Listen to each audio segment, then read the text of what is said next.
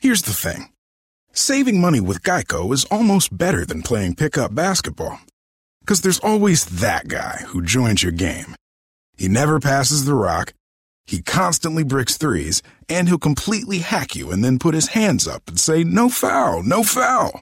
With Geico, it's easy to switch and save on car insurance. No need to fake an ankle sprain because you're absolutely exhausted. So switch and save with Geico. It's almost better than sports. Disgraceland, a music and true crime podcast about musicians getting away with murder and behaving very badly, hosted by me, Jake Brennan, is back with season 5. And you're not going to want to miss new episodes on Guns N' Roses, Jay Z, Prince, Ozzy Osbourne, Nipsey Hussle, Run DMC, Selena, The Rolling Stones, and more. You can listen to Disgraceland on the iHeartRadio app, Apple Podcasts, or wherever you get your podcasts. Rockarola.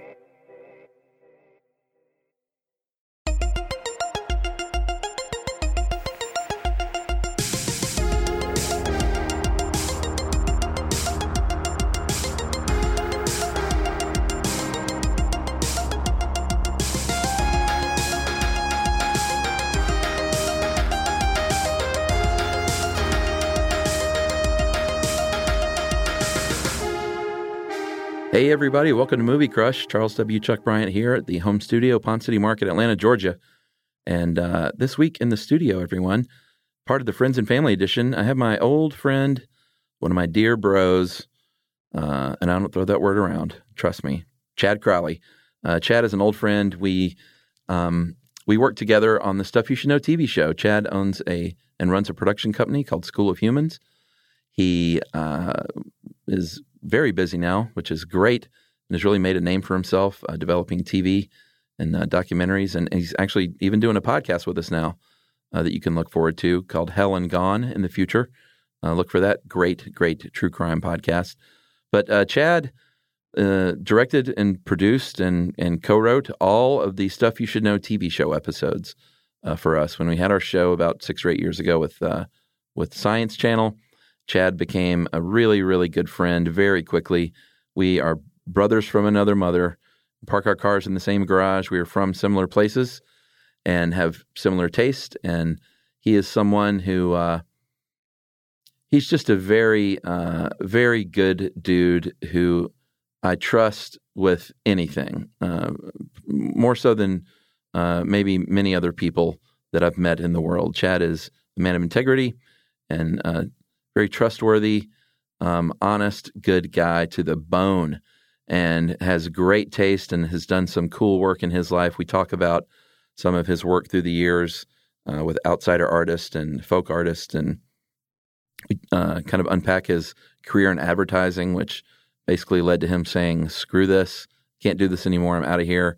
And uh, Chad is an ambitious guy who I always would want in my corner, and uh, will always be in his corner and we talked about Chinatown, um, one of the great, more perfect, if not perfect, movies of all time, uh, from Robert Towne and, and, Jack Nicholson and Robert Evans and Roman Polanski. And uh, we talk a little bit about Polanski and what art uh, coming from genuine uh, creeps and how to view art from people who have done very bad things. Uh, we don't have the answers, but we certainly get into that a little bit. But it was a great pleasure to talk to Chad about Chinatown and really dig into this uh, movie. So if you haven't seen it, um, see it first because it's it's one of the all time greats, and uh, then tune in and listen as we unpack Chinatown with Chad Crowley. So what do we do? Tell me how to how to do this. We're just we just rap, man. That's something you and I can do all day long. Uh, yeah, exactly. uh, yeah, I was thinking about you the other day when I was wondering what movie you were going to pick. What What did you think? I don't know. I mean, you came at me with Blazing Saddles, which, uh, I mean, you know how I feel about that movie. I do. It's one of the great comedies of all time. We could change the plan right now, Chuck. but um, I was like, oh man, it's just such sensitive times, and with that movie through today's lens, and uh, so you went with the Roman Polanski movie. Well, yeah, yeah. I thought right about that, that, afterwards. Not, I, I, have some things to say about that though. That hopefully will. Uh, we'll hold on to that. Provide any cover, but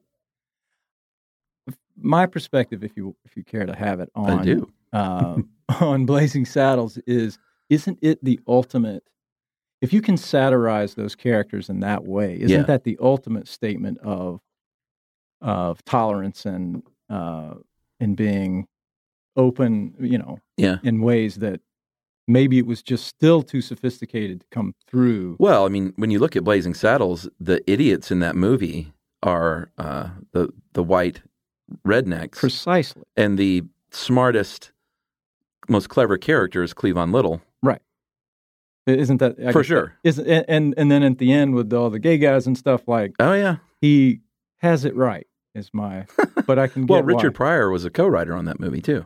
Was he? I don't think I Mhm. knew that. Oh yeah, yeah. He So- co-wrote that with Mel Brooks and I think like one other person. My story now, uh, is every day for one summer. Uh, we went to Jason Hembry's house.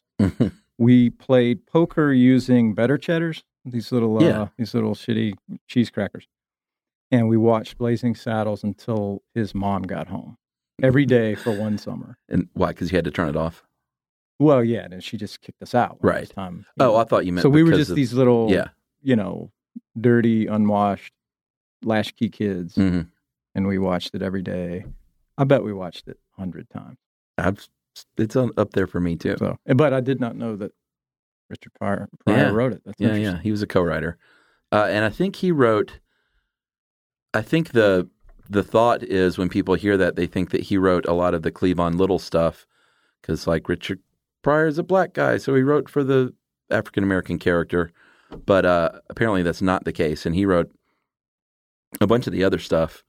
Um, It's really sophisticated comedy. yeah. Uh, So- comedy. I mean, you could for sure never make that today, as is. I don't Yeah, think you know, uh, unless like Spike Lee made it as a you know an Uber statement. yeah, I guess that's unfortunate that you can't make that movie now. If, if, in, in my view, although maybe, maybe Tarantino's doing some stuff like that. Like remember that scene in That's Django? true. Was Yeah. it Django? Well, I don't know. Pick Were a those- movie.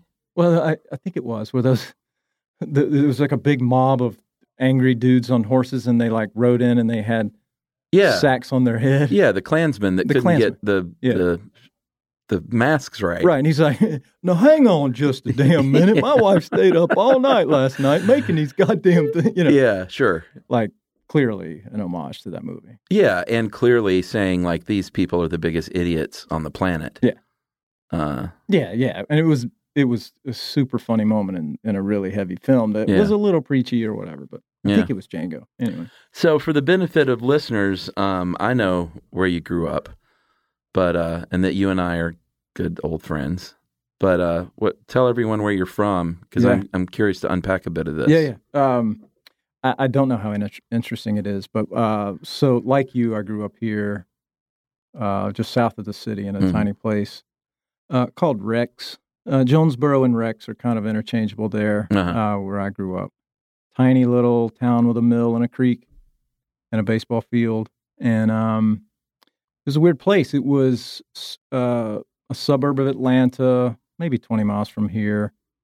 Uh, very diverse though. So we had a huge Cambodian population. Really? Oh yeah. Huh. Um, uh, and we also uh, were probably uh, of of non Cambodian people. We were probably uh, half and half African American and Caucasian. So Right. everything was kind of mashed up in our in our community. That's the South, man. It gets such a bad rap. The South is so much more tolerant than people realize. Yeah, I, I don't know that I would call it tolerant, but it was just that was Well, that was the mix. you know? sure. we were stuck on that boat. And, Can be tolerant, let, yeah. rather. Uh, it, it was so I've thought about it and have, and have uh, thought about writing stories like a series of you know my my attempt at a Faulknerian kind of world based on that world. Yeah.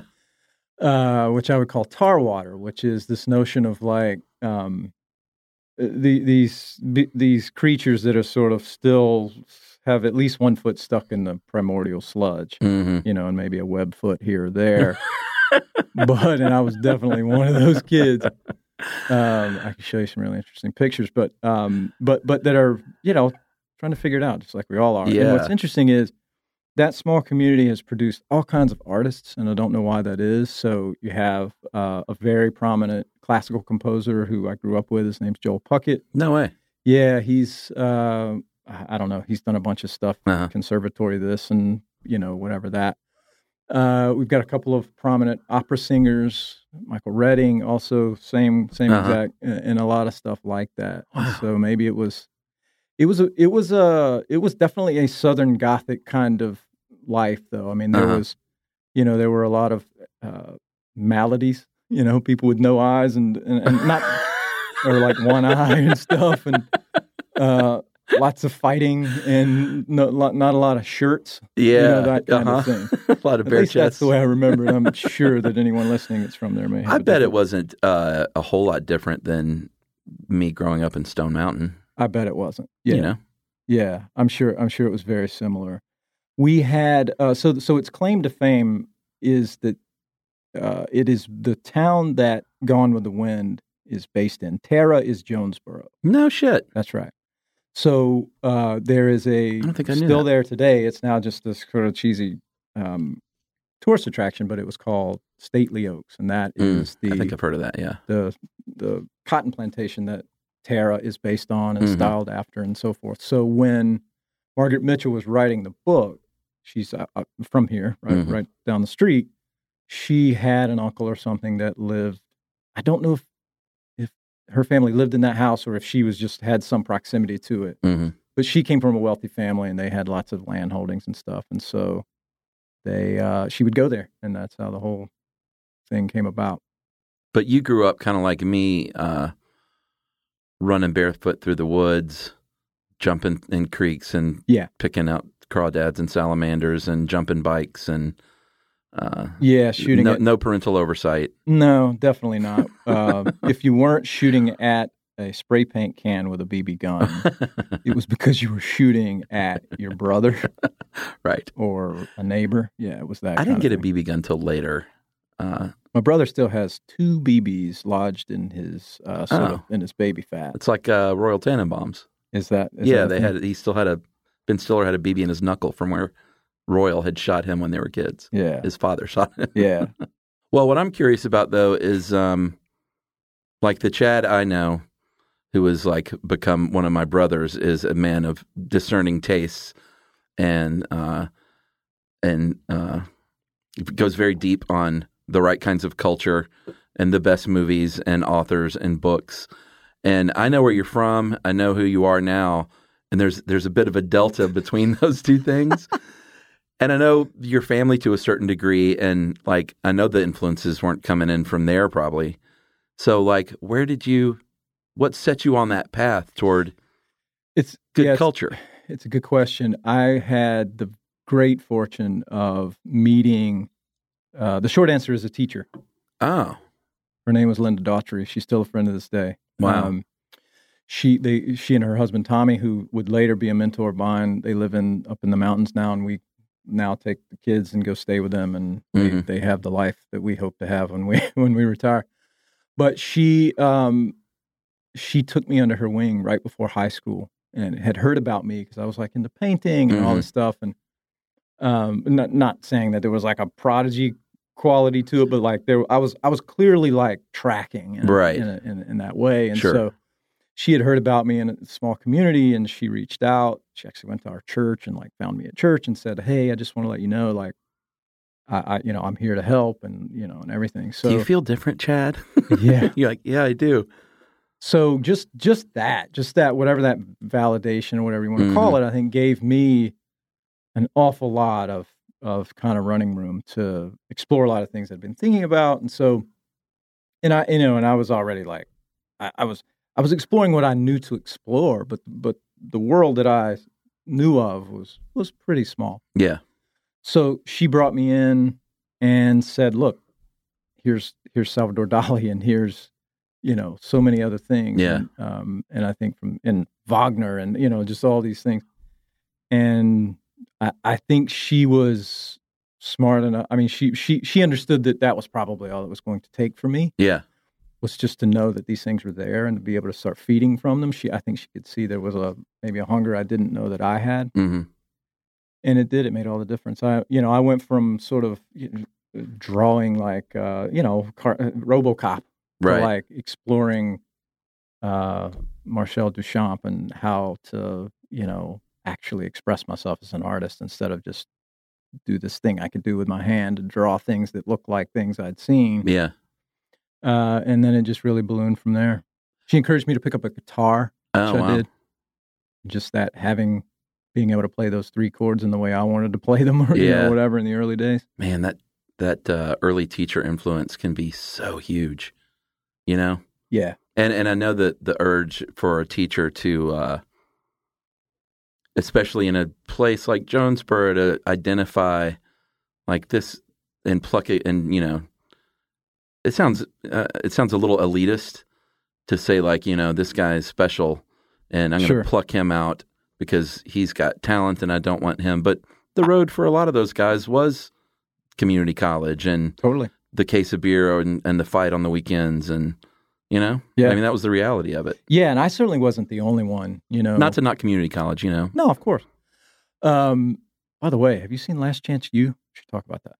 Great show. i haven't uh, Netflix. It's amazing. Yeah. Um, yeah, I, I certainly wasn't the only one. Linda had a massive influence on a lot of people, and I Yeah. was talking earlier about all these people that became artists. Um, I think she had a lot to do with just creating that culture in this little public high school that you know sort of caused that Yeah. to happen. i got a note from a uh, we had this i had this teacher one year in high school an english teacher uh, and i think she only taught at our school for a year it was one of those things like you know how most teachers are just like legends Yeah.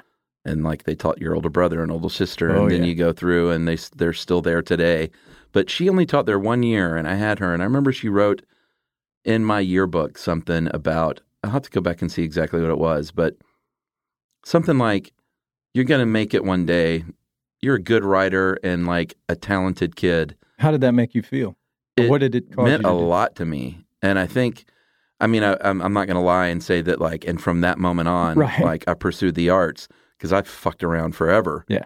um, and didn't make any headway career wise until my mid 30s Yeah. for god's sakes but uh, it meant a lot to me I, I just didn't and i've talked to other guests about this i didn't know it was possible to be a director or a writer Yeah. or work in the movies from Yeah. where we came from i didn't know that you could do that Yeah, like you could get those jobs. But But- you had to be kind of born into it.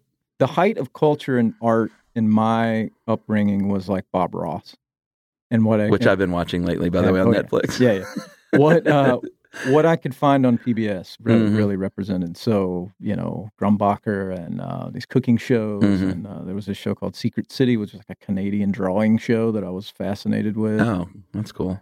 Um, and the height of literature was probably reading Rainbow. You know, uh, so yeah, so having those horizons kind of greatly expanded by just one person yeah. can make the difference. Well, what about when it came time for like movies? I mean, there's nothing wrong with growing up on RoboCop and Die Hard for sure. Yeah. But what, like, you've got brothers. Did you guys have family night as movies? Did you go out? I know your dad was uh, Yeah. very important to you. Yeah, my dad was big into movies, and he sort of had this. Uh, he had really good taste in films. Um, obsessed with Sergio Leone. He I was didn't about to say probably westerns and war movies. yeah, yeah, yeah, and Charles Bronson. of course. Uh, so I, you know, what I knew of film came from what we could see on a Saturday night Uh-huh. on, you know, channel sixty nine or whatever the Right. you know TCM of the day was. Uh, by the way, that's not a, a sexual joke for you people out there. Channel sixty nine. Like no, Channel was, 69 was a real channel growing up here in Atlanta. Yeah, for you younger listeners, that's on the UFH side of the dial. That's is- right. I don't know the difference between VHF. UHF. UHF, sorry. Yeah. UHF, yeah. Uh, yeah, so that so uh, the first movie that my dad ever took me to was a movie called uh, Christine, Stephen King's movie Sure. about a about a demented car. Yeah, And- starring uh, the future great director Keith Gordon. Really? Yeah, he's he's directed some really good movies. The guy, the main yeah, guy? the dude from Back to School. I had no idea. Uh huh. Yeah. So yeah, that was and I was surely not supposed to be in there. I mean, it's a classic story. Like my Yeah. dad wanted to see it and that was how, Right. you know. I heard you talking to Dax the other day and same kind of thing. It was like Yeah. We, uh, I think the second movie I ever saw was called Tough Turf, which was one of these sort of like, uh, like a teen grindhouse kind of thing. I don't even Uh-huh. remember what it was, but I feel like it had like James Spader or something in it. I'm sure somebody can look it up, but it was it was totally like scantily clad, Uh-huh. very you know, uh, 80s kind of young ladies. And Yeah. that my dad said, you know, that was what we were going to see that Saturday night. So And what about at home? The the VCR was running a lot, or we rented a VCR for uh, a while. oh, which is those what days. What you could do. We got one eventually. How much was a VCR back then? It seemed like it was ten thousand dollars. but it was probably like I have no idea. two hundred. I know when we got one, uh, my uncle Frankie, who uh, awesome dude, was just like great character. We should write something about him someday. He was a used car salesman, and I just remember late at night one time. He lived in Memphis, but for whatever reason, my mom said Frankie's coming over. He's bringing us a VCR, and we were like ecstatic, right? oh yeah, because we, you know, it was totally embarrassing to be in the. We didn't have Blockbuster. We had home run pizza and video, you Right. know. And uh, you'd be standing there with your little rentable VCR, you know, trying to look cool, and there was no way to do that. Uh, so we were ex- excited, and at ten o'clock, Frankie shows up, and he's a little sawed-off dude, shorter than I am, and he's carrying it, and he's in a box truck, like he's got a box, like box truck full of VCRs. And I'm like, I'm asking my dad, I'm like, what is this? And dad's, it's never mind. Just- Sure, yeah, sure. Just watch the VCR. so that's how we got a VCR. Were they stolen? I gotta believe they were warm, if not Okay, blazing hot. you got a good deal, I doubt he stole them though. I'm sure there was a Right. secondary market but there was through just which he, yeah some shady business going on. yeah, loving though. Well, that VCR. I mean, I grew up. We didn't get cable on. You know, I grew up on a dirt road at first. That and it just sounds like out in the country. It really wasn't. It was an Atlanta suburb, Right. But it was on a street that uh, wasn't a development. It was just eight or nine houses, and it was a gravel road till I was like, I don't know, man, like ten. Yeah. And uh, and it's so funny. I remember when they paved it and how smooth that motherfucker felt. Oh, yeah, when I first we first drove over it. But we didn't get cable as a result of being sort of an off street till a little bit later. Yeah. I didn't have cable when I was six, seven, eight, nine, ten years old. I think I got it when I was around eleven, kind of near the launch of MTV, and uh, it's uh, that HBO. Like when we got HBO, that literally changed my life. Yeah, I mean, I remember we did we didn't have HBO. I remember my cousin David climbed the pole Oh yeah, and like uh huh. You could monkey untwisted the thing, and like Mhm. we had it for a week until they they spotted it and they Yeah. came out and got it. But uh, but it, but one of the neighbors had it, and so that was like the that was if you couldn't go to the movie theater, that was the next best thing was to go across the street hmm to the neighbors who had it, and uh, yeah, that there was an entire universe in their TV box that had never Yeah. been made available to us. Did you have aspirations for filmmaking back then, or was it more about drawing and art, or was that even on your radar? a lot of un unguided aspiration to do something awesome you know Really? so yeah it was if we were building bmx tracks it was like we're going to build this bmx track it's going to be a commercial enterprise it's going to be the Yeah. most artful and successful bmx track i would enlist a big group of people to uh, do that and then they would lose interest before i would and you know and so there were a lot of failed ventures Mhm. uh, and I was always painting and sculpting and uh, didn't That's really, that really explains a lot. does it? Yeah, because you own and run your own production company now. Like you weren't, yeah. and I know you, dude. You're not. You've never been satisfied to to half-ass anything. Yeah, no, I- that's that's probably true. Thank you. Uh, um, yeah, so a lot of like failed carnivals and Uh-huh. you know a lot, a lot of these kind of things. Uh, but I didn't know I, I, until much later. I had no idea that like filmmaking Right. was an actual art or a craft that Right. you know. So it took a while. Um, it took kind of getting out into the world, and I became a graphic designer and sort of began to make my living. And your college experience was. uh Uh, it was sort of a it was a dropout situation. uh Um, the teacher I mentioned, Linda Daughtry, her husband was the art professor at the local college. uh He uh, had I'd gotten to know him because of her, and so he said, "Just come do whatever you want in my room." And so Mhm. that's what I did for a couple of years, and uh, you know, chased a bunch of stuff and uh, ultimately just decided to learn how to design stuff and just sort of like taught myself how to use all the tools to be Mhm. a professional graphic designer. I started a little That's awesome. design agency uh, in 1999, 98, 99. Sold it in 2001. Mm-hmm. Uh, had a not not a not a great stack of money, but enough to kind of figure out what I wanted to do next, and um, got into advertising. Became an art director. Yeah, and I love the story, the little Debbie story.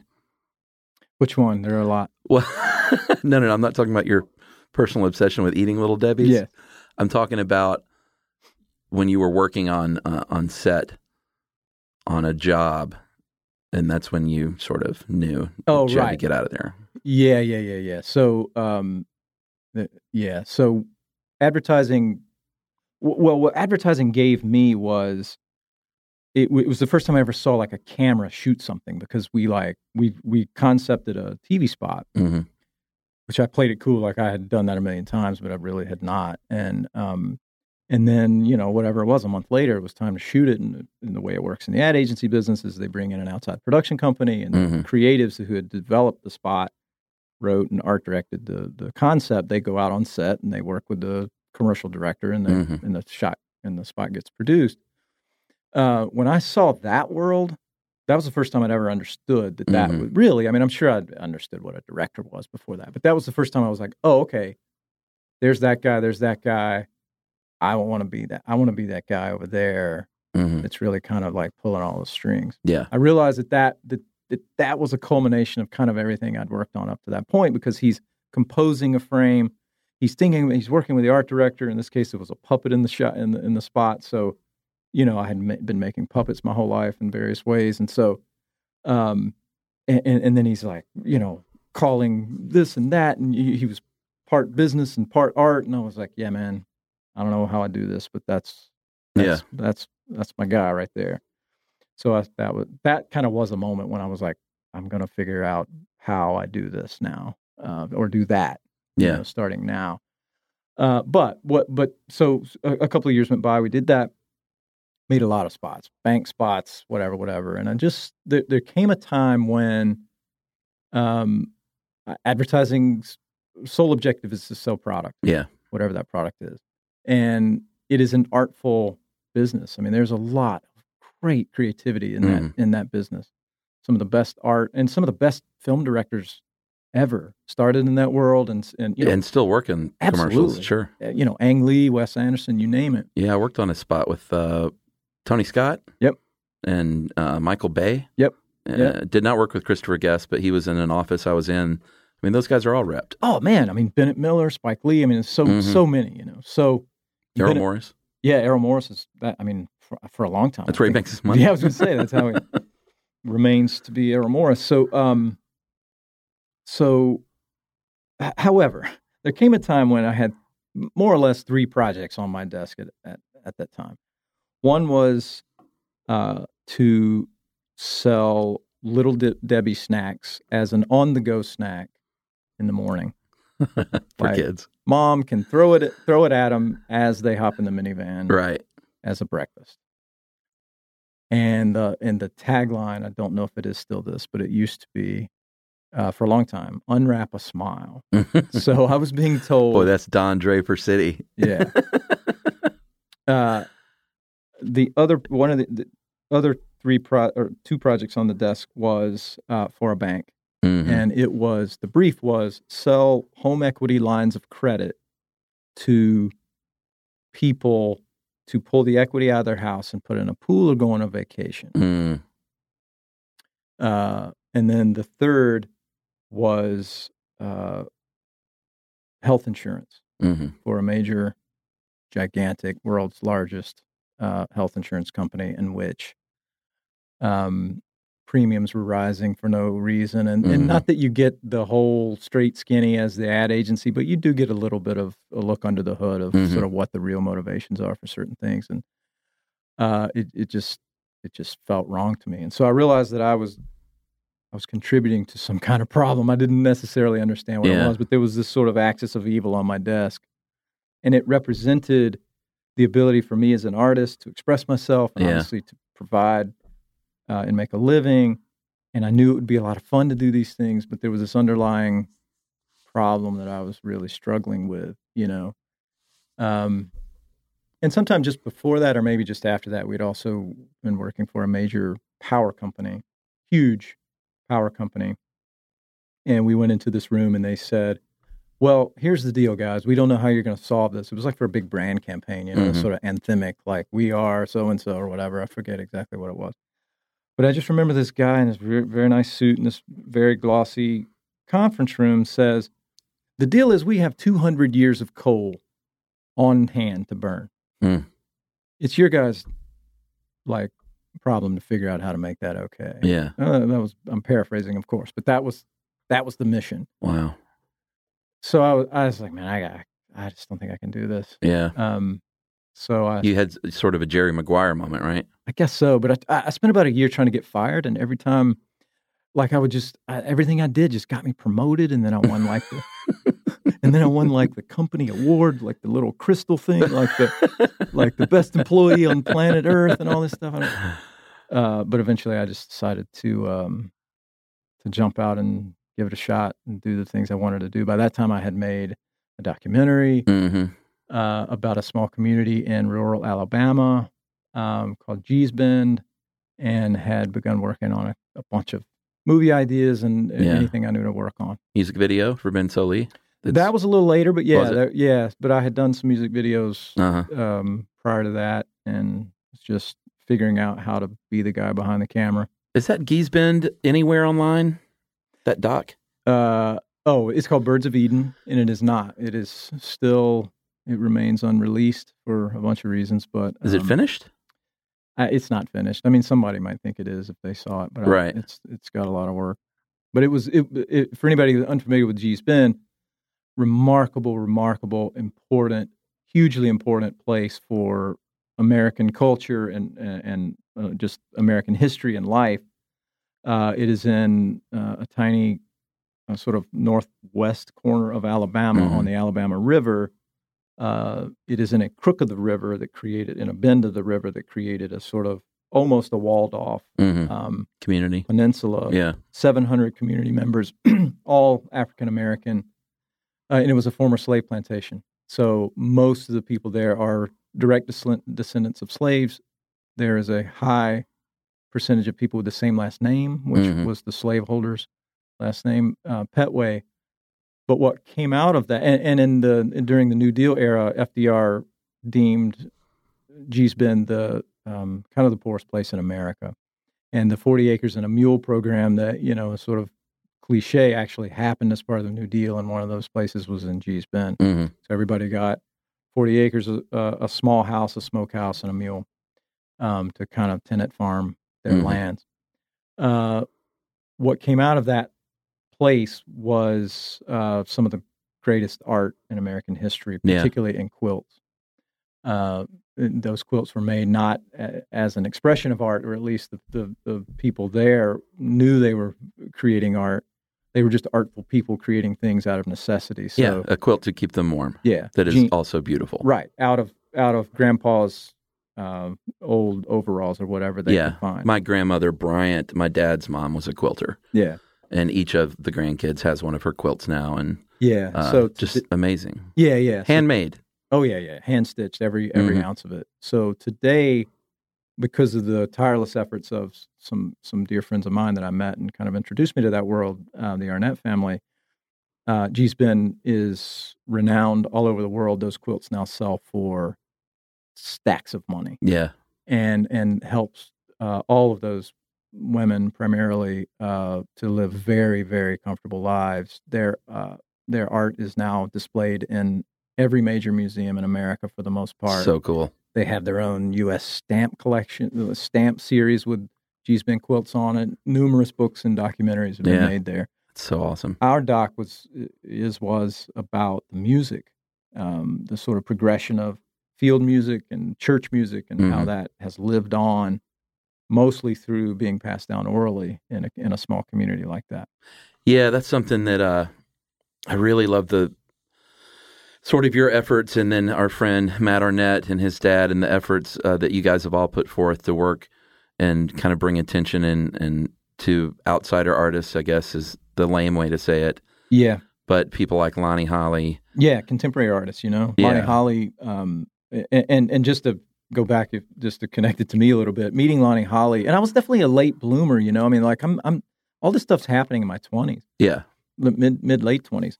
Uh, I met Lonnie Holley, who, uh, as a part of that Gee's Bend, he's not from Gee's Bend. He's from he grew up in Birmingham. Uh, he is on level with the greatest artists in world history, Mhm. certainly in American history. You know, think of Sun Ra. Think of, yeah, uh, I mean, you you you can't really define Lonnie Holley yeah, but I met him, and at the time I did, I just something drew me to him, and he immediately became uh, one of the, one of my dearest dearest friends. And um, he was living in this shabby warehouse in Birmingham, Alabama, creating this world class art, trying to figure out how to make ends meet on a daily basis. yeah, and um, and eventually, yeah, through through his own effort and the efforts of uh, many others around him, primarily Matt Arnett Yeah. and Bill Arnett, his art now is displayed, and his his he works in a lot of different mediums. Uh, from found objects is Right. probably what most people know him for that know him, but he's a musician and Oh, and now he has a you know five record deal. At, his music it's just and- like uh i mean sun Ra's a pretty good example but Yeah. he's just this uh this sage and philosopher and Yeah. He's just out there but so connected to the world Yeah. and like it's hard to to hear his music which is just haunting and weird and uh it's not like any kind of it doesn't follow any Yeah. contemporary musical patterns or it's anything like pure, that It's just pure pure expression. Yeah, it's pure expression. He does not write or think about what he's going to do before he sits down in the microphone's role. He then plays Unbelievable. and does whatever he's going to do. And this is true for his live show too. Uh, and he never plays it again. Sometimes the song's a 15 minute epic called, you know, Six Space Shuttles and 144,000 Elephants. And it's, a, and it's this long kind of morality tale that gets Yeah. you back to what's wrong with the world, which is uh, a lot of the themes that, that Lonnie expresses in many ways. Uh, and sometimes it's him banging on a lawnmower with, you know, Bradford from Deerhunter or yeah, whatever. And, yeah, yeah. uh, and and it's a you know thirty second little piece of kind of a soundscape, you know. It's really amazing. I mean, he could have. Uh, no one could have ever known about him. Yeah. And people throw around the word genius, but like he's a genius just as much as a Salvador Dali or a. And I, and I know that that Matt kind of abhors the word outsider art. The what the reason I used it is because that is an instant descriptor to people. Oh, of course. but it, it's art and Yeah. it's it should not be labeled outsider art it's just as valid and important as anything else Absolutely. you know that that is trotted out at the the Met or uh, the Guggenheim or the High Museum here Yeah, exactly. Um, I don't know when this will come out. Lonnie's on tour with Animal Collective right now. oh really He is uh, this will be out in a few weeks I'm I'm short on interviews so good. hopefully uh yeah man if you get a chance out there to to see and support Lonnie Holley just check it out Yeah, I it, love that he's an Animal Collective that makes sense it, will, it. It has, at least in my own experience, it has the chance to change your life. I will say that. for sure I'm glad we uh I'm glad we remembered to talk about that Yeah. Here's the thing saving money with Geico is almost better than playing pickup basketball. Because there's always that guy who joins your game. He never passes the rock, he constantly bricks threes, and he'll completely hack you and then put his hands up and say, No foul, no foul. With Geico, it's easy to switch and save on car insurance. No need to fake an ankle sprain because you're absolutely exhausted. So switch and save with Geico. It's almost better than sports. Hey, it's Ben, Henry, and Marcus, hosts of the last podcast on the left. Our show's dedicated to uncovering hilariously horrifying stuff. And now we're only on Spotify. Join us. If you want. Obviously, we'd never force anyone to just blindly. Join us. That'd be crazy! But if you like stories about doomsday cults who do exactly that and more, please join us On Spotify. Visit spotify.com slash last podcast to listen free.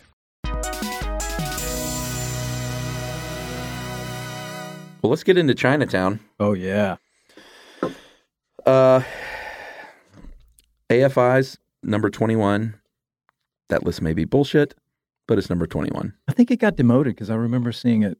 It may have because the list. Uh, How does that work? well, the list was originally in 1998, and then I think at 10 years in 2008 they did another that version. Yeah. So it was probably higher because I was surprised it wasn't a top 10. Yeah. Uh, 11 Academy Award nominations. Uh, it only won one uh, for Best Screenplay, uh, The Great Robert Towne. We'll talk about this kind of fucking perfect script Yes. all throughout. But it lost many of those awards to Godfather 2. Uh, it had the unlucky uh, Yeah. release date to Yeah. come out the same year as that movie. Uh, although Jack lost to, Jack Nicholson lost to Art Carney for Harry and Tonto. Faye Dunaway lost, uh, I think rightfully to Ellen Burstyn for Alice Doesn't Live Here Anymore. Yeah. It's hard to deny that one.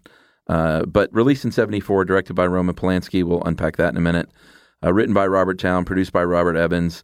And it's just one of those movies that uh, that Robert Evans era of the 70s filmmaking was just sort of this iconic period in Hollywood, I think. Yeah. Um, even though, as uh, immediately with these opening credits, when they start rolling, it does not feel at all like a movie made in the 1970s. It, it just smacks of a classic 40s neo noir, Yeah. Yeah. Absolutely. or I guess film noir at that point. I mean, I, did when you saw it the first time, did you have that context, or did you see it thinking? I did not. I knew. I knew it was. Uh, I can't remember my first experience with it, and I've definitely seen it a couple of times over the years. But watching it two nights ago, it was just like revelatory how perfect of a film it is. Yeah. Yeah. I, for me, I mean, I've, I, I guess I've heard people say this about it too, that it now, it really does sit in the canon of the actual film noir films as opposed Yeah. to sitting, you know, uh, alongside of Raging Bull and Taxi Driver and you Mhm. know, even Godfather. I mean, at least to, to a great extent. And I think, I don't know if that was an intention that those guys had when they made it, but Yeah. it, it is, it's almost not neo noir. It's like classical noir. Yeah. You know, maybe because it's so uh, it is so perfect. I agree that it's perfect. I actually I feel like I've got like a couple of problems with it. I would just love to know if they're just my hangups or yours, but right. we- not not that we should start there. But I no, let's don't, start there. Oh, well, they're they're sort of toward the ending. I don't know if that's okay, but Yeah, that's um, fine. but well, uh, fir- first let me say, it is it it is it is a truly as as somebody who tries to create things, Mhm. um, and and of course you are one of those uh, as well.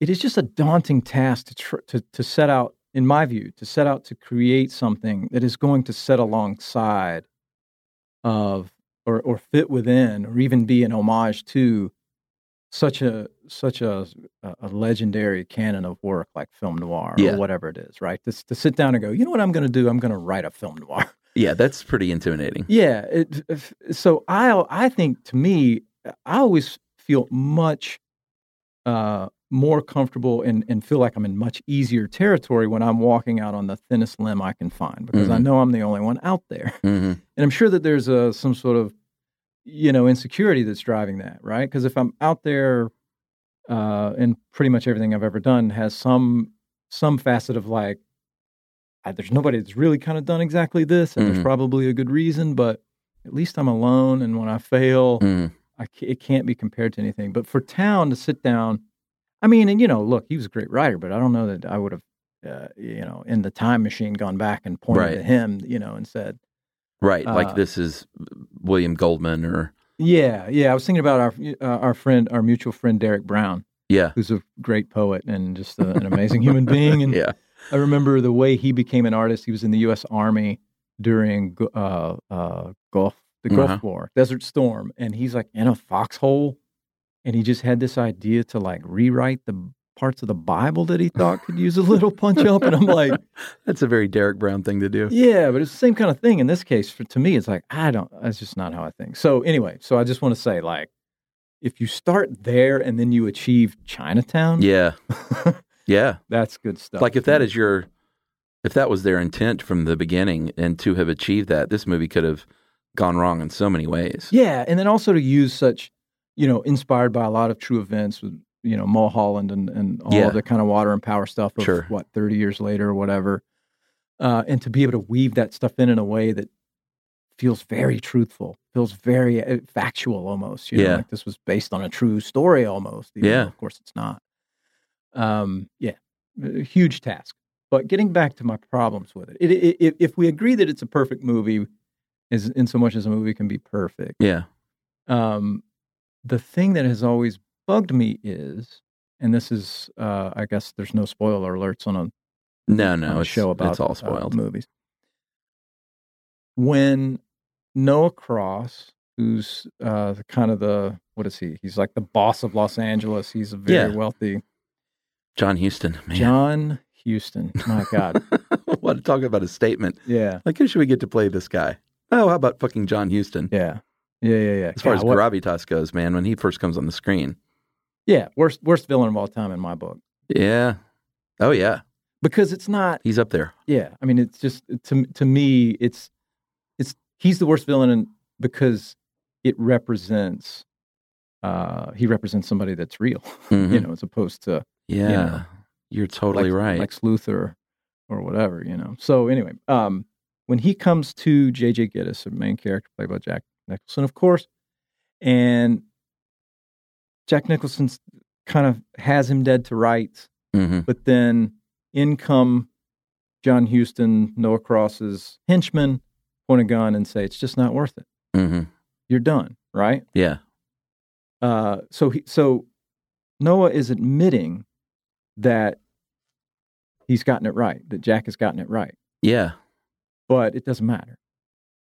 Then, so, so he's holding a gun. And he says, "Where's the girl?" Right. That's Mhm. all. That's all Noah Cross wants is to find his daughter slash granddaughter, which is the whole thing we should talk about. Yeah. Yeah. We'll get into that. Uh, and Jack has by this time already hidden the girl hmm and Evelyn. Uh huh. Uh, why does he take them to her? Why can't he just say, "I don't know where she is"? Why does Jack take them? Yeah. The very next thing Yeah. you see is they're in a car. The henchman still got the gun pointed at JJ Gittes, Jack Jack Nicholson.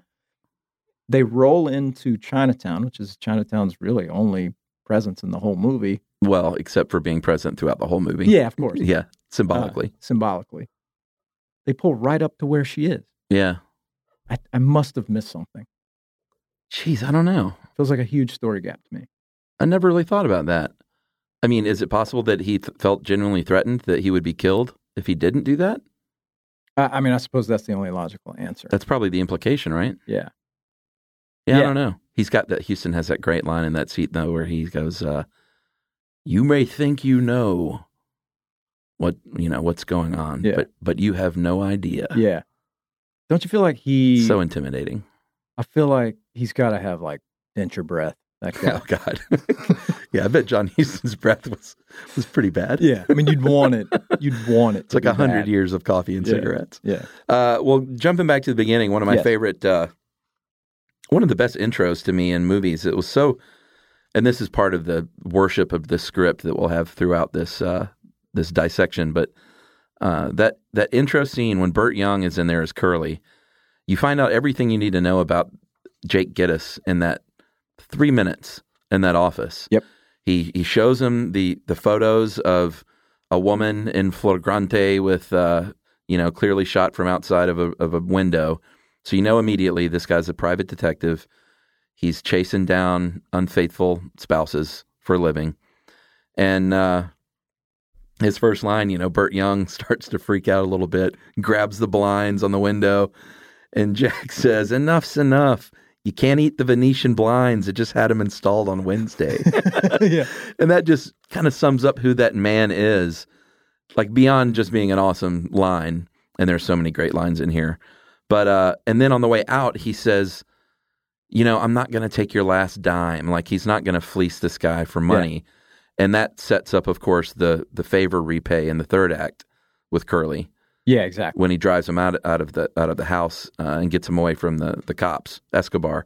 But um, it's just such an efficient way to set up who that character is. You know everything you need to know about Jack, and that he is doing a job that he's not really proud of, and he's a man of integrity somehow.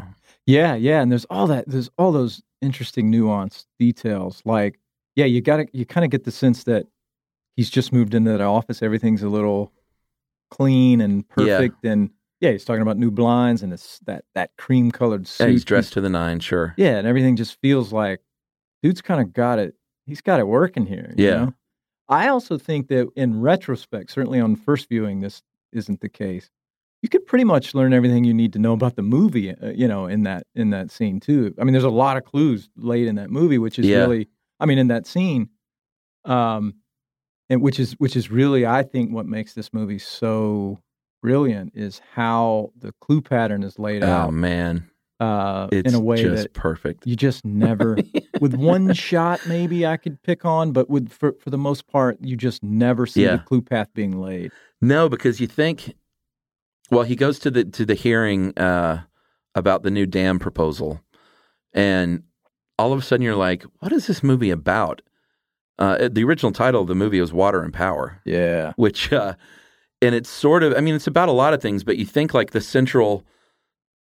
First, all right, let's back up here. You think the plot is about this private detective who is uh, chasing down uh, Mulwray's Yeah.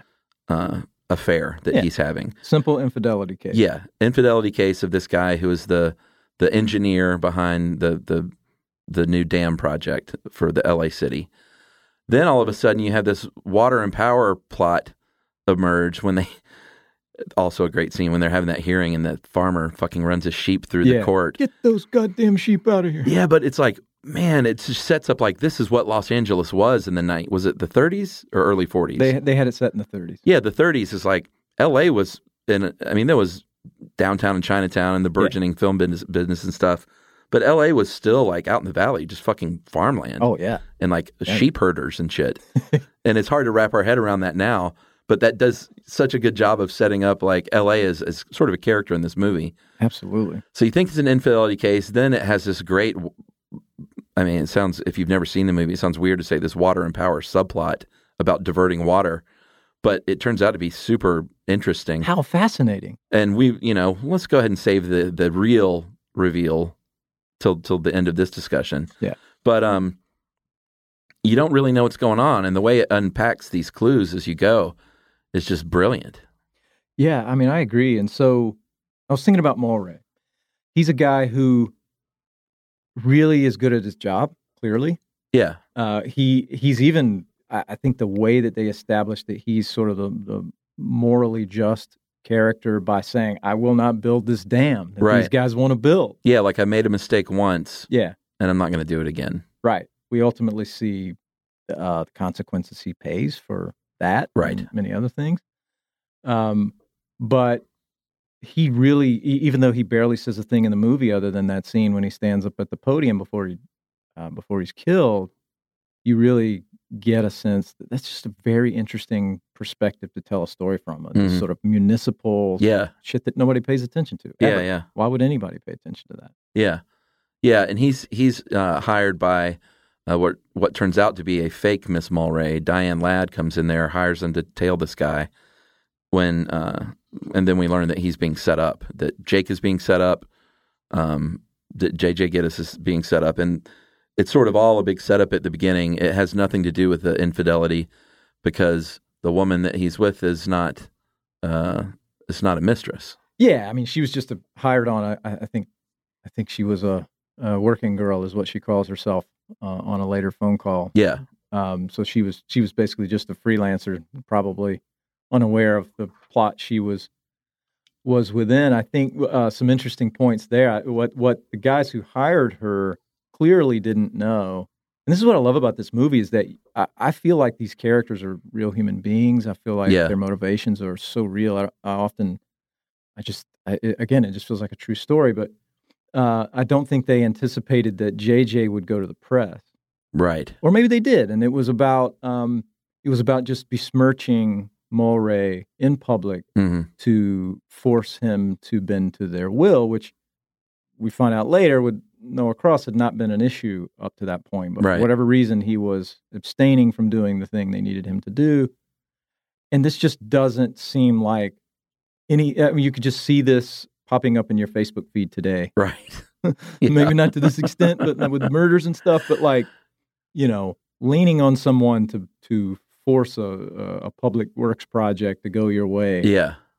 Not even news anymore. No, I mean that's the history of America. Yeah. Um, and they also have the, the you know there's that great scene in the barber shop where Nicholson's getting shaved and the guy next to him, and this kind of is such such good character work.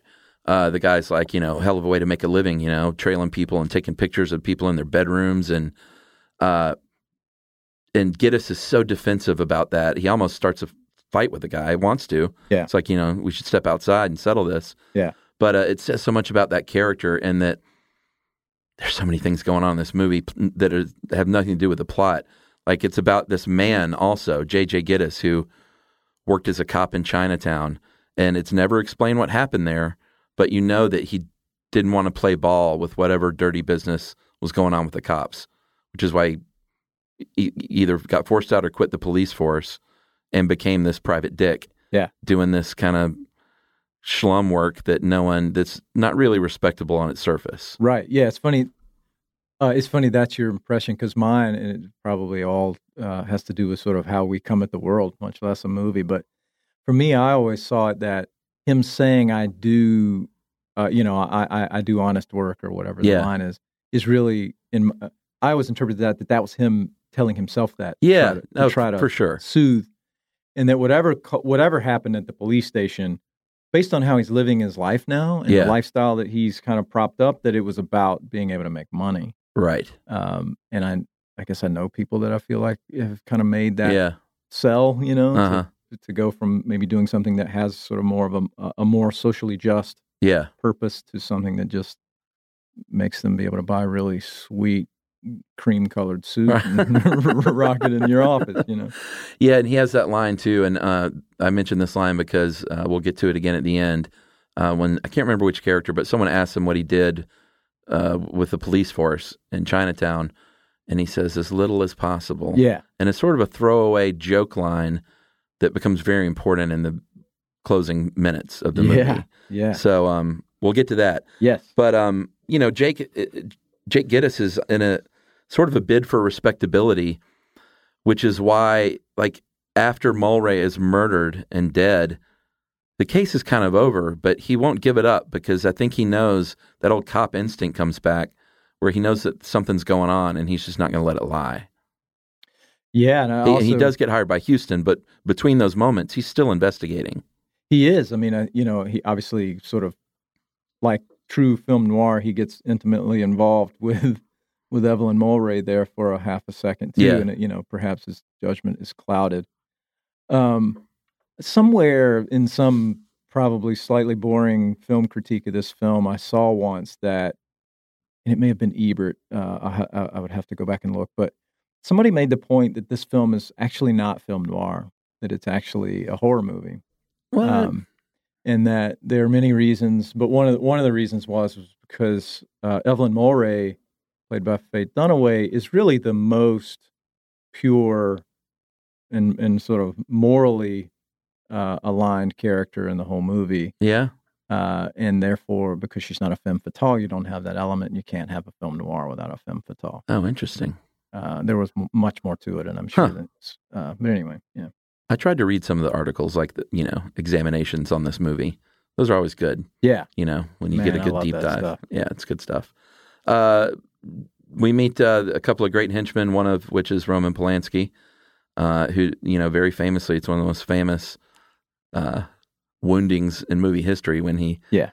Uh, and a great line too when he shows up. Uh, Where'd you get the midget? Yeah, yeah. and Polanski sticks that knife up his nose and slits his nostril. Yeah. And that becomes a thing through the rest of the movie. He's got this big fucking bandage on his nose. Yeah, it's pretty great. I feel like Polanski managed to fuck up a really easy job there as an actor, though. like the He shouldn't have been in it, Yeah. first of all. yeah, It's very Tarantino esque to wedge himself in there. yeah, yeah. Because the other guy was good, the other tough, the big guy. Oh, that guy was amazing. Yeah, Mulvaney or whatever it was. Yeah, yeah. yeah. But uh, and Jack has the other great line about his nose. He said, "I goddamn near lost my nose, and I like it. I like breathing through it, and I think you're still hiding something." And that's that's what I love about the script is it's got that great bit about I like breathing through it, but the key to that scene is I still think you're hiding something Right. to uh, Evelyn, Yeah, and she is of course. like she he's is. onto it Yeah. from the beginning, but it's again we'll get to it, but it's so like Yeah. comes out of nowhere. Yeah, the first time you see this movie. exactly. I mean, what she's hiding is beyond his comprehension. You would uh, you would gather. Yeah, but there are a couple little nuggets laid there uh, as well. Um, like when he first meets John Huston, he's uh, John Huston. Very like one of the first things he wants to know is if he's slept with her. Yeah. Uh, and then when he first uh, meets Evelyn, uh, she is she's very reactive when he asks about the fight that Mul- that her husband had with her father, Yeah. like what that was all about. Yeah, yeah, you can tell that those two are very much uh, Evelyn and Noah Cross are very much keeping tabs on each other for very different reasons. Yeah, yeah, yeah. And you know, one thing I'll say about Towne's writing on this film, or or I know Polanski, I guess, did some uncredited rewrites, so I don't know what's who who did Who what. Nicholson Uh, Polanski did.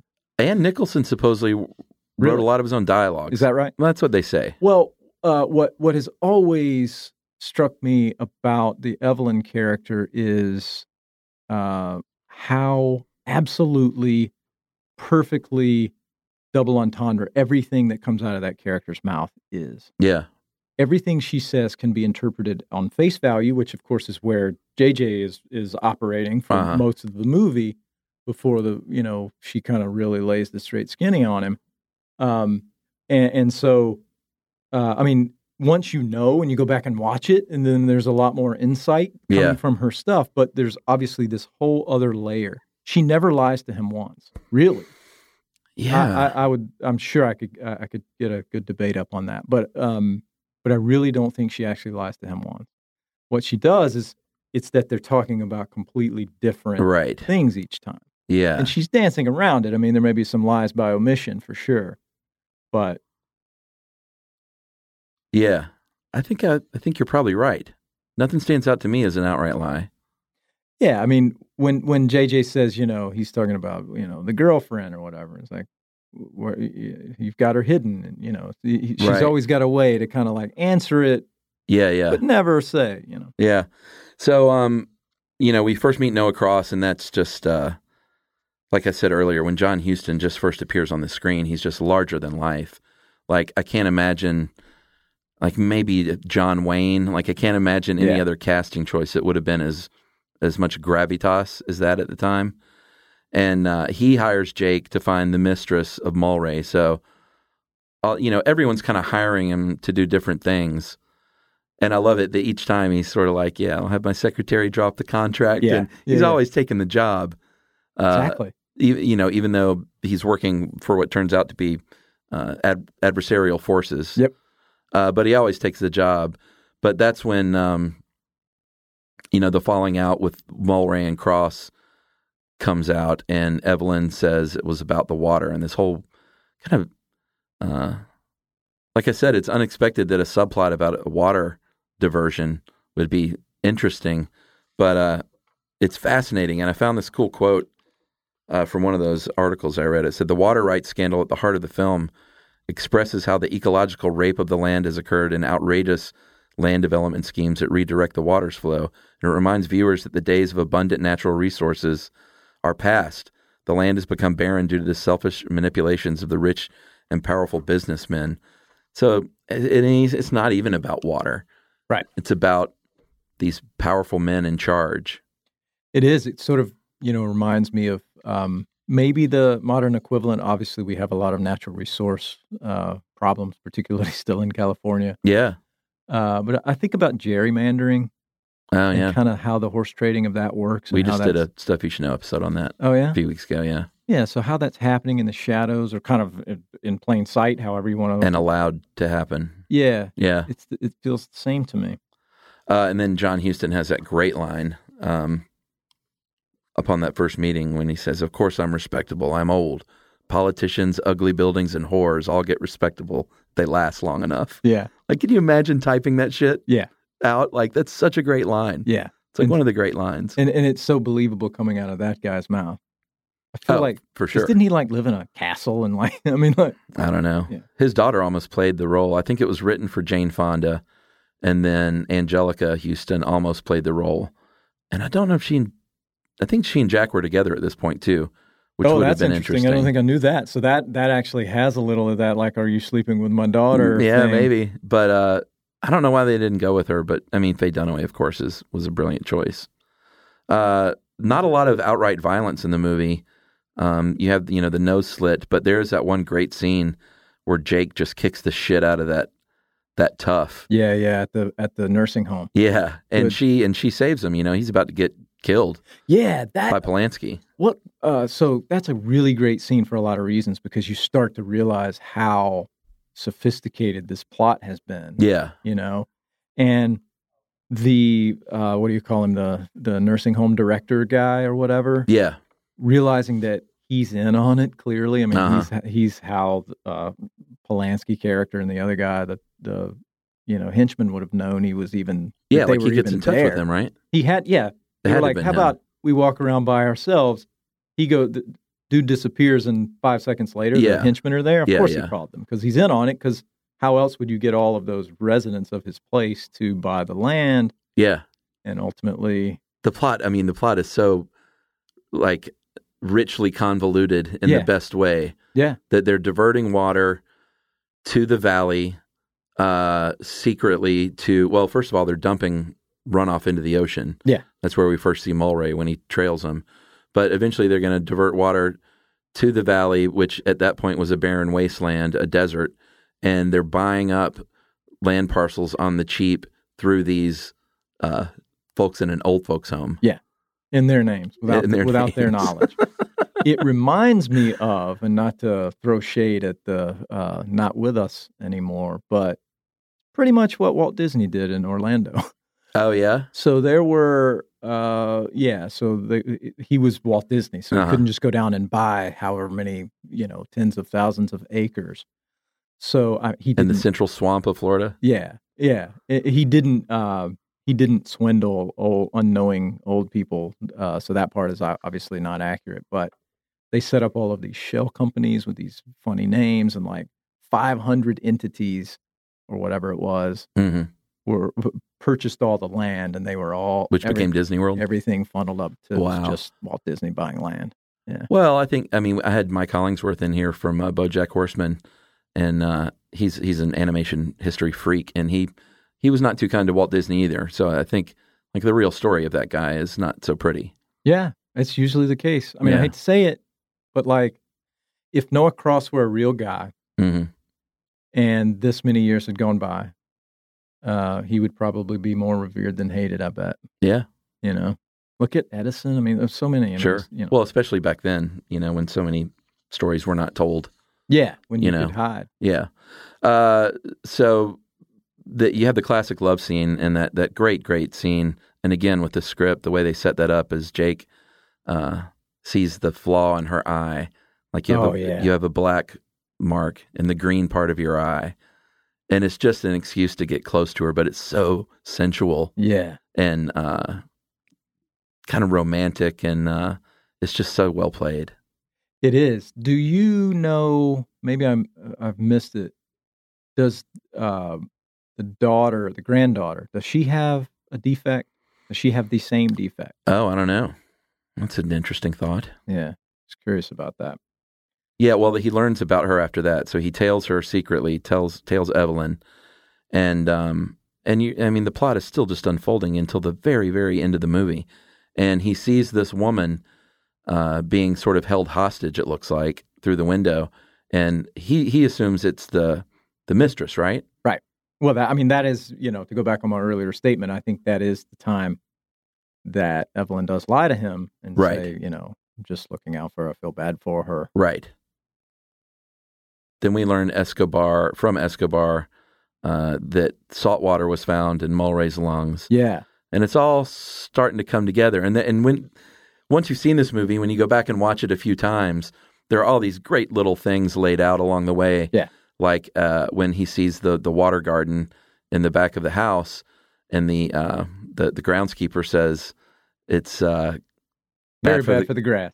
Bad for the glass, is what Yeah. he says at first. Oh, that's right. Yeah. You know, because he's he's Asian and he gets the L's and R's confused. And Jack's like, bad for the glass. What do you mean? He gets interrupted, but he sees something in the water kind of shimmer.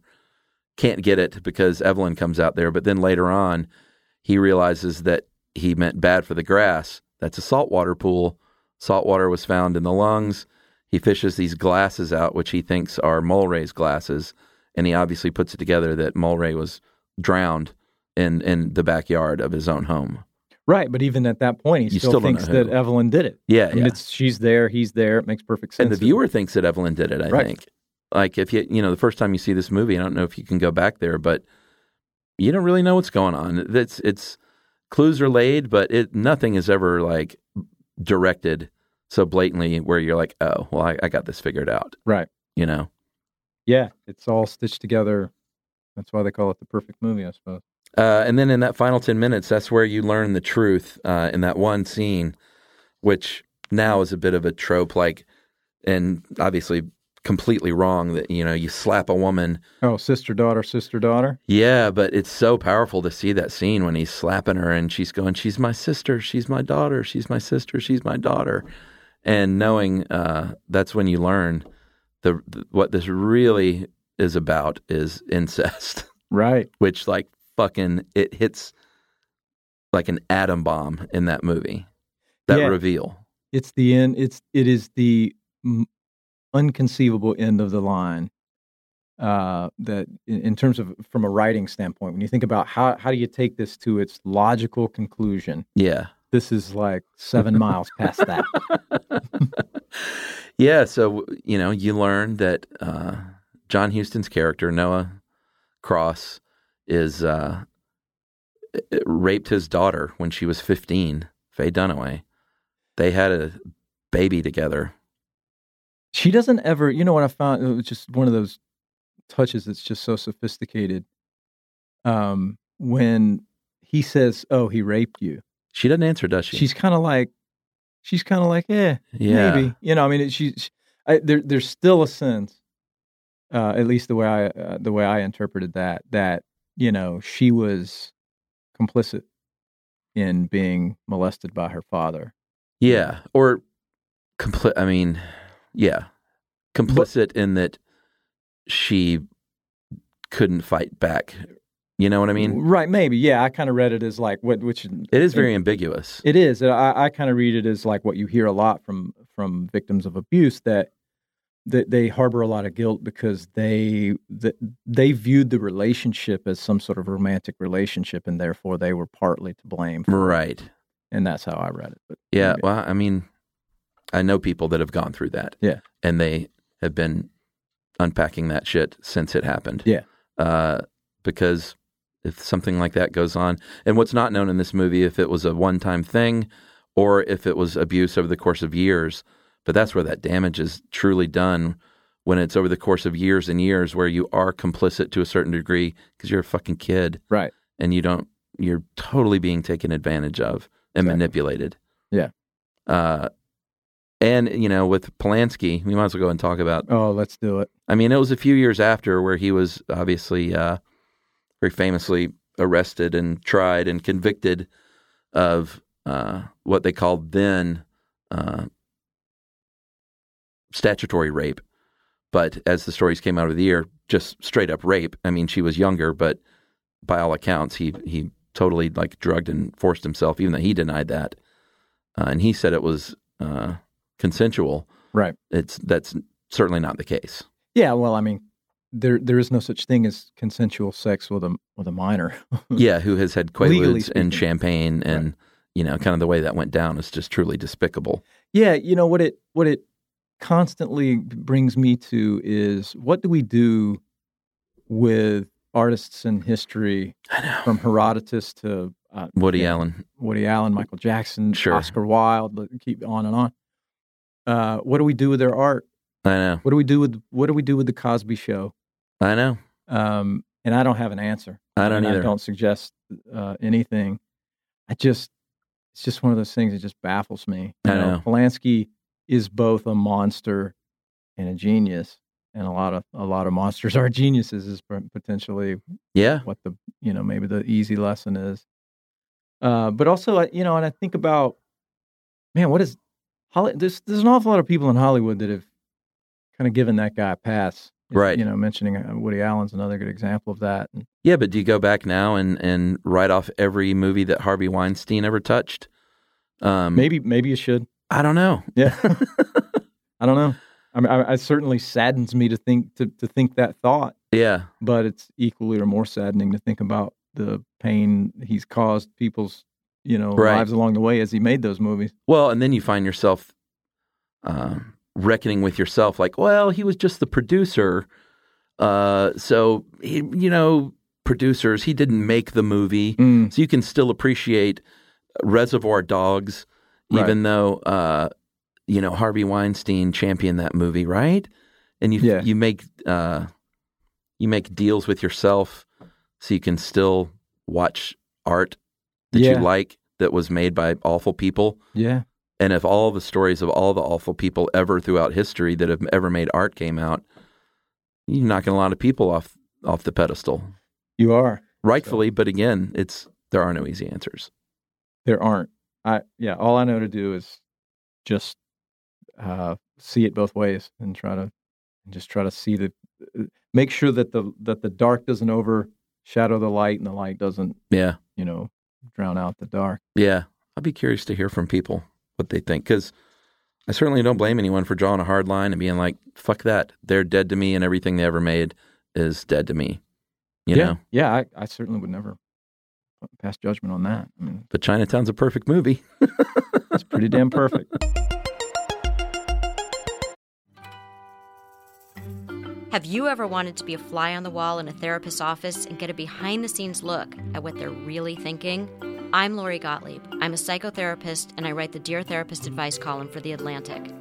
Hey, I'm Guy Winch. I'm a psychologist and I write the Dear Guy advice column for TED. And we're the hosts of a new show on the iHeartRadio podcast network called Dear Therapists. Think of it as an advice column in the form of a podcast, except we talk to you. But it doesn't stop there.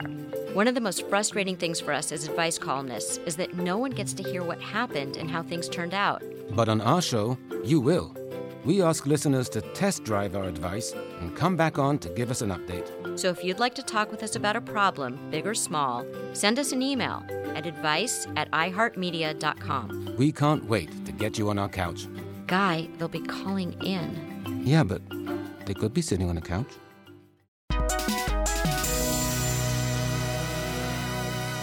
Hey, did you know Uh, uh, Peter Bogdanovich was supposed to direct this thing? oh, really? Was yeah. this after Last Picture Show? Yeah, so it was um, Evans' first movie uh, as an independent uh, producer, right? So he had been at Paramount for whatever ten years. Mhm. You know, kid stays in the picture and that whole thing. Yeah. Um, this was his first film outside of that, and he wanted Peter to direct it, uh, but ultimately, you know, I forget exactly what happened, but ultimately Polanski got it. I guess Jack was going to potentially direct it. Oh, should we talk about Jack too? Like just as a as a stalwart of American Yeah. cinema. What what are your thoughts? I mean, he's Jack Nicholson. He's one. Of, he's one of the best, uh, because he he's managed to pull this magic trick in his career. I think, where he completely embodies characters while also being Jack Right. at the same time, and usually one it's one or the other. Exactly. I um I heard Kubrick say something about uh he got critiqued and it was from uh I, I forget who, let's say it was Scorsese or it may have been Spielberg or may have even been Stephen King about Jack's performance in The Shining. And Mhm. basically the the conversation as I remember it was something like, Hey Stanley, look, uh, you know, I love you, but that was that movie was a miss. It was just a flat out miss. And Stanley's like, What the fuck are you talking about? And said Jack Jack's performance is so broad it takes you out of the movie and it and it I think is illustrates what I've always thought about Jack which is it's almost like um you know that thing on modern TVs that people can turn off or on it's a setting that I guess it's called like frame smoothing or something like that I know exactly what you're talking about. Okay, it, it whatever makes it look is. like a fucking soap opera, Right. And it's the worst setting. right so my father-in-law has that on his big giant TV and he's watching like Twilight Zone and shit. Same here, dude. and yeah and he doesn't notice you know how it makes yeah it makes everything look like it was shot on video Yeah, like Emily calls it dailies mode. Yeah. Uh, my father in law doesn't detect that. Yep, Same. My father-in-law's the same way. doesn't see it at all, or like cilantro. You know, some people it's awesome on a taco, and other people it tastes like Dish fucking soap. dish soap. Yeah. whatever. I feel like Jack is that. You either see that thing, you see the Jack thing Yeah. as the reason he is what he is, or Yeah. the thing that makes him. Well, yeah. I mean, so much about his iconic roles is in his jackness. Exactly. However, in this film, I feel like he's not doing Jack. I mean, you know what you know what I mean? Like, yeah, he's J.J. Gittes for Yeah. sure. Yeah, which is an interesting thing because certainly on either side of this film, and uh, obviously Cuckoo's Nest just Yeah. after that was full full Jack. Yeah, and he just has a he just has a way of reading a line, man. It's Yeah. just a gift Yeah, of spitting out like with the Venetian blinds that first line in the movie. You know, it's just so perfect. yeah, I've said that word a lot. Uh, and let's let's talk about the end. Um, perhaps the most unsatisfying ending in movie history. un. You said unsatisfying. Yeah, the Wow. wrong people die. The right the wrong people get away scot free. Yeah, It's just a fucking gut punch. yeah, it is. um, you know, the end of the film, we it all comes out that father is a rapist, incestual rapist. Uh, she tries to get her daughter out of there, shoots him in the arm. The way that last scene is played out is a little goofy when Yeah, you look at it. Yeah. But um, she takes off down the street, and what you want more than anything is for her father to be brought to justice and for her to get away. And that that cop goes out in the street shooting just blindly down the streets of Chinatown. Yeah. Shoots her through the fucking eyeball. Yeah. Dead on the horn of the car. Granddaughter slash daughter freaking out. And the cops are like, get get everyone out of here. Like Noah Cross, you're free to go with this spawn that you have created. Yeah.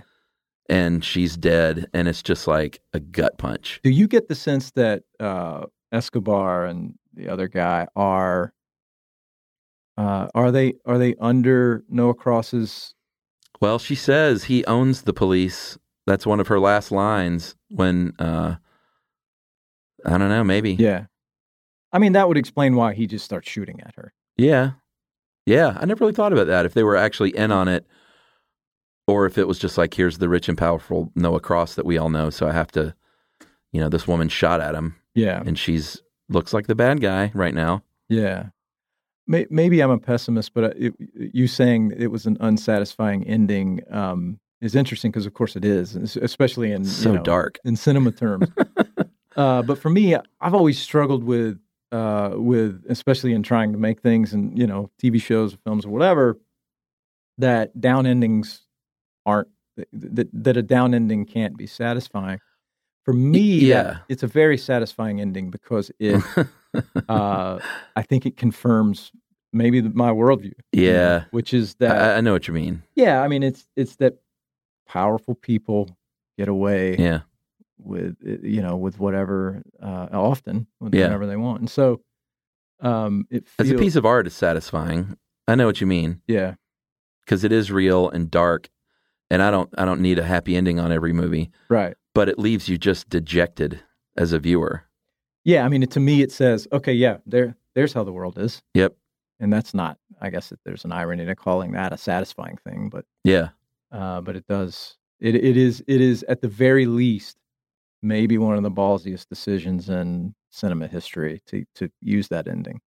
yeah and they uh I'm sure they shot an alt. well i don't know if they i don't think they shot an alt but uh i did dig this up um very famously contentious production and, and Polanski in Towne and Evans all fought a lot about the script. And uh, apparently there were a couple of months where they just locked themselves in a room and fought about the script. And uh, Robert Towne said this We fought every day over everything. Names. What's her name? No, it can't be that. It's too ethnic. It's this. No, it's that. And then they came into conflict on whether, uh, apparently, there was uh, narration early on, very noirish voiceover that Polanski lost, Right. which I think is probably Good the right call. move. Good call. Uh, but the ending apparently was a major bone of contention. Uh, Robert Towne had written a conclusion where Evelyn survived and killed her father, but Polanski was in a dark place. He had, this was just a few years after his wife was brutally murdered by the Manson family. Yeah. So he was, you know, he was making movies that reflected that. I think everyone kind of knows that. Uh, And Polanski said, I thought it was a serious movie, not an adventure story for the kids. Uh, he said, whereas Towne said, you know what? The- eh, your wife died. Beautiful blondes die in Los Angeles. That's just what happens. So he didn't budge. And Roman finally said, I want it written this way. And Towne said, I think it would be very bad if I wrote it that way. And he said, try it anyway. So I did. I brought it back to him and said, see, it's so melodramatic. And Roman said, no, it's perfect. And that was that. So Roman's the one who, Polanski's the one who wanted to stick to that dark ending. And apparently he, you know, Towne wanted it the other way, which I don't know if it would be a happy ending, but um, at least it would be a little more satisfying for the bad guy to get caught. Right. I heard an interesting, uh, funny story. I don't know if it's true, but uh, and I forget where I heard it. But uh, apparently, when they were shooting uh, one of the scenes in the car, Faye Dunaway, like the, you know, it's hurry up and wait on set, of course, and uh, Faye Dunaway yelled out to Roman Polanski, "Hey, uh, how much They time?" battled a lot. Yeah, Yeah. yeah, So she was like, "Hey, how much time do I have? I need to go pee." Right. Um, and he was like, "Sit still. We're we're we're about to shoot." Like, and then he's over there doing fifteen things, and uh, and forgets Uh-huh. that she said that. And basically, he was just like, "Sit down, shut up. Right. We'll be with you in a moment."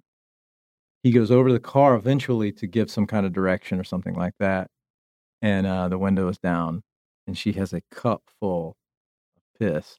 No way. right in the face. Throws it on him. Yeah. I hope that story's true. Yeah. and he's like, "What the fuck?" uh, Wow. Uh, so, all right. So that line I said earlier, um, that when Jake in earlier in the movie, when they said, "What do you do for the? What did you do for the police force?" and he said, "As little as possible." That line comes back at the very end. It's all you almost miss it. He's he's looking at Faye Dunaway's eyeball shot out, her head shot out, um, speechless. It's just a chaotic scene, and he mutters under his breath, "As little as possible." yeah. and that's where that line comes back and the maybe the best last line in movie history you know the escobar's like get him out of here i'm doing you a favor get him out of here take your friend and get him out of here and the guy goes up to him and says forget about it jake it's chinatown Yeah. and it's just like i got goosebumps now thinking about it Yeah. just such a bow on the end of that movie with that line Yeah. It really, really is. Uh, what else should we say, Chuckers? well i don't have anything else um Did you know Evans was uh, convicted of cocaine trafficking? oh yeah that was it the kid stays in the picture When when I, when I knew we were going to do this, I was like, I don't know, I don't know a ton about him, and I've seen that movie. I guess I just forgotten about that. Well, that's where True Romance kind of got that whole thing with the, the Hollywood producer running cocaine Right was on. based on Robert Yeah. Evans. Um, all right, we finished with what Ebert said in five questions. oh yeah, what did Ebert say? This movie is a complete disappointment. Ebert gave it four stars. Uh, the crimes in Chinatown include incest and murder, but the biggest crime is against the city's own future by men who see that to control the water is to control the wealth. At one point, Gittes asked millionaire Noah Cross why he needs to be richer. How much better can you eat? What can you buy that you can't already afford? And Cross replies, The future, Mr. Gitz. The future. Of course, he mispronounces Yeah, his love name through the whole movie. Uh, and like most noir stories, Chinatown ends in a flurry of revelation. All is explained, relationships are redefined, and justice is done or not. Towne writes of my eventual conflict with Roman and enduring disappointment over the literal and ghoulishly bleak climax of the movie. Certainly, the wrong people are alive at the end of the film and dead, but I'm not sure Polanski was wrong. So, uh, I kind of agree, man. Yeah, That bleak ending really, it's a gut punch, but it was necessary almost, I think. yeah, I think so. I don't, I don't know that we'd be sitting here talking about that movie if it weren't for that ending. I had like a sunny, happy ending. Yeah. Yeah. Uh, all right, five questions, bud. What's uh, what's the first movie you saw in the theater? Uh, Christine. Stephen oh, King. right, of course. You mentioned earlier. Uh, first R-rated movie might have been Christine. It was that definitely R rated. Yeah. Yeah, All right, so that's a double whammy. Your first Yeah, movie in the theater was R-rated. I guess so. How old were you? I don't know. I'd have to do the math. What was what year was that? I I was don't born know. in '77. I want to say that was maybe you know 80, Eighty-five or three something. or four. It was like pre Gremlins is all I can remember. Which uh, I think there's a connection here. I want to say Jerry Goldsmith wrote the score for Gremlins. Oh, He wrote the score for Chinatown. Oh, well, the score for Chinatown we didn't even mention. Yeah, Well, I, I- think I said saw somewhere that he wrote that score in like a week or something. Uh, not surprising. Uh, let's see. Christine, 1983. Yeah, Well, there you go. So I was six. a little young for Christine. Of course it was. you kidding? It's crazy. Uh, will you walk out of a bad movie? You know, I know you don't get to the theater a ton anymore. I, I don't think so. I often fall asleep in movies. Oh, really? Yeah. Uh, even at home, my whole family gets very angry at me. I actually think that it's well, you wake up like, at like fucking five in the morning, don't you? yeah, four thirty, whatever. I think it's some sort of like road hypno- like hypnotism. Yeah. I watch things that have been edited all day, Uh huh. and I don't fall asleep when I'm like giving notes on things that I've made or whatever. but for whatever reason, watching a film, I think it's 24 frames a second does something to my brain, and I immediately go to sleep. So I don't. Yeah, I'm usually asleep. All right. Yeah, Did you rewatch this, by the way, this week? uh, I did. Oh, okay. I thought you had, but um, all right. Number four. This is for you. What movie do you wish you had directed?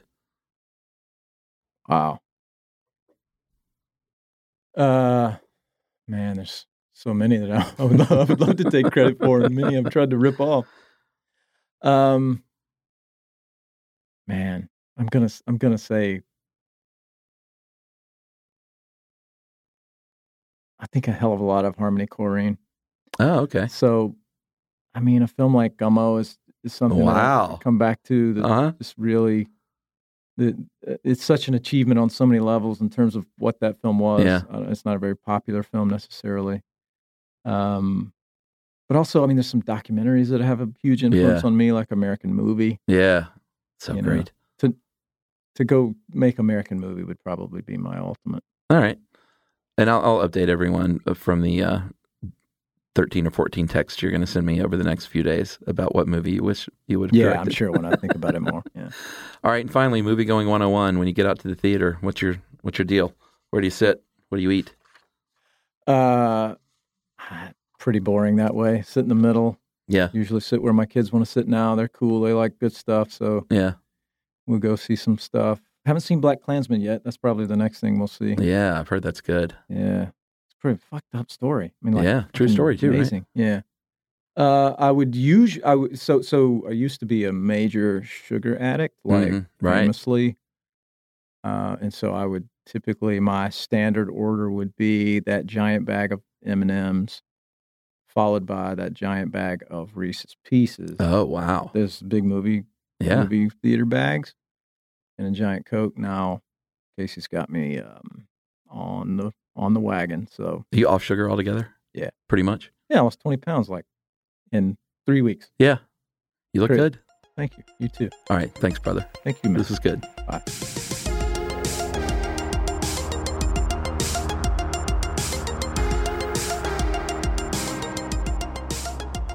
All right, everybody. Hope you enjoyed that.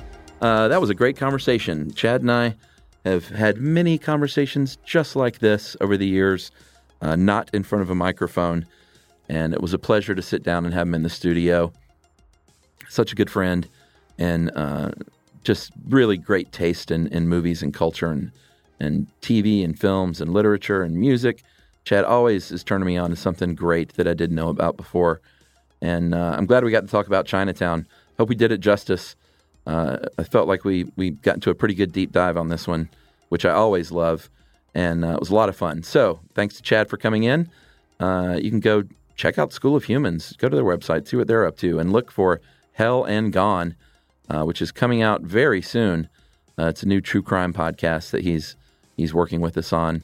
A very very cool story about uh, a woman, an investigator from Arkansas, a little tiny town in Arkansas, where there's a cold case uh, from one of her sister's friends that was uh, very sadly brutally murdered, and she has uh, left Arkansas, has now gone back and is investigating this crime, and it should be really really good. I'm looking forward to that uh, getting out into the world. So look for Hell and Gone soon, and I uh, hope you enjoyed this one on Chinatown. And until next time, seriously, forget about it. It's Chinatown.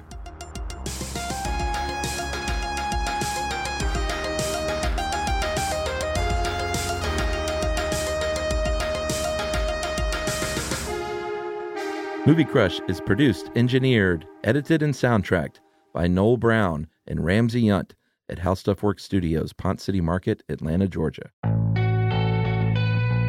Dear Young Rocker is more than just a podcast about music. It's a memoir of how it feels to survive high school when you don't fit in and the freeing feeling of picking up a guitar for the first time. It's also advice for anyone who is or was young and has ever felt weird or alone. Dear Young Rocker is written and narrated by me, Chelsea Urson, executive produced by Jake Brennan, and comes to you from Double Elvis Productions. Listen to Dear Young Rocker on the iHeartRadio app, Apple Podcasts, or wherever you get your podcasts. I'm Honey German. And I'm Carolina Bermudez. And, And, this this, is Life in Spanglish. And you know we're cooking it up in here. We got that arroz con pollo waiting for you. Why are you looking at me so confused? Because I'm like, what we cooking? We don't have a stove. you got the bajo. I'll get, you know, the, you got the mango. We got it all for you at Life in Spanglish. I need a sancocho if I'm getting any type of food. Listen and follow on the iHeartRadio app or subscribe wherever you listen to podcasts.